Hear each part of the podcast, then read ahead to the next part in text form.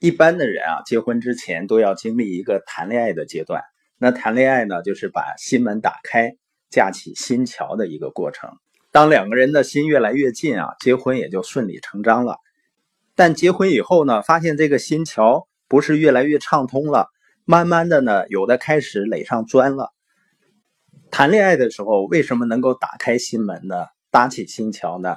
因为那个时候啊，男人是在讲情，而结婚以后呢，就开始讲理了。男人有的时候为什么总想证明自己是对的呢？因为男人是一个要面子的动物嘛。所以为什么说男人需要被崇拜？而且一个人如果越是在外面得不到证明的时候，他越要在家里去得到这份证明。聪明的另一半呢，就会满足他这一点需求；否则的话呢，就会争论不断。因为当人把赢得争论看得比赢得关系更重要的时候，这种关系呢就开始危险了。家庭呢，往往并不是需要正确答案的地方，而是需要正确态度的地方。因为女人最大的需求呢，她是需要被宠爱的。为什么上帝会把女人设计的非常感性呢？因为如果她更理性的话，谁还愿意生孩子了呢？那我们今天播音呢，聊的是锤子法则，也就是你千万别用锤子拍打别人头上的苍蝇，因为你要想赢得人心啊，就要去融化它，而不是用锤子去击打它。你见过有人用锤子去打别人头上的苍蝇吗？也就是说，有的人的个性呢，当他面对人际关系的冲突的时候，总是忍不住想用很有杀伤力的语言。这样呢，自己的嘴是爽了，但是呢，关系会出现问题。当在面对这类情况的时候，我们要努力用四个原则来和缓。第一个呢，叫全景，也就是你要看到全部的画面以后再反应。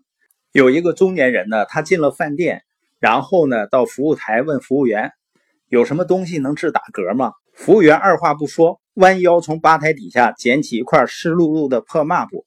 往中年人脸上抽了几下，中年人大惊，说：“你干什么？你？”服务员面露得意的微笑说：“您不打嗝了吧？这叫突然袭击法。”那个中年人嚷道：“我从来就不打嗝，是我老婆打嗝，她现在外面的车里呢。”很多人是不是都有这种情况？就是问题还没有弄明白，就骤然下结论。甚至别人的话没说完，自己呢接着把别人下面的意思去说出来。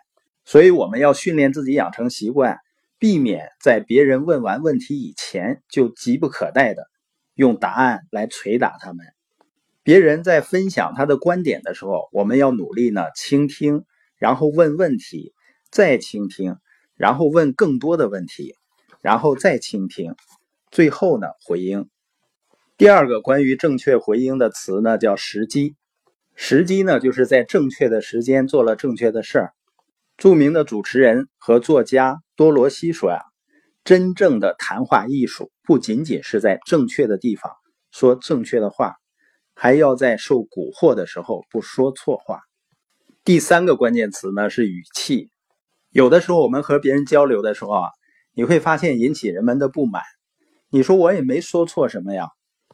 你说的话可能没问题，但是态度可能会有问题，因为呢，通常人们回应我们的态度和行为，而不是我们说的话本身。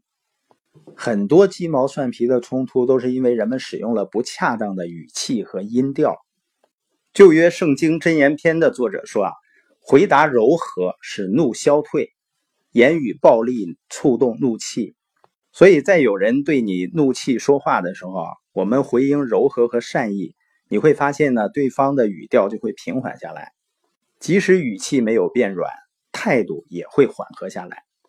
第四点呢是温度，就是一个人情绪暴怒的时候，用弹弓就能解决的问题，往往呢用炸弹，这就带来更大的麻烦。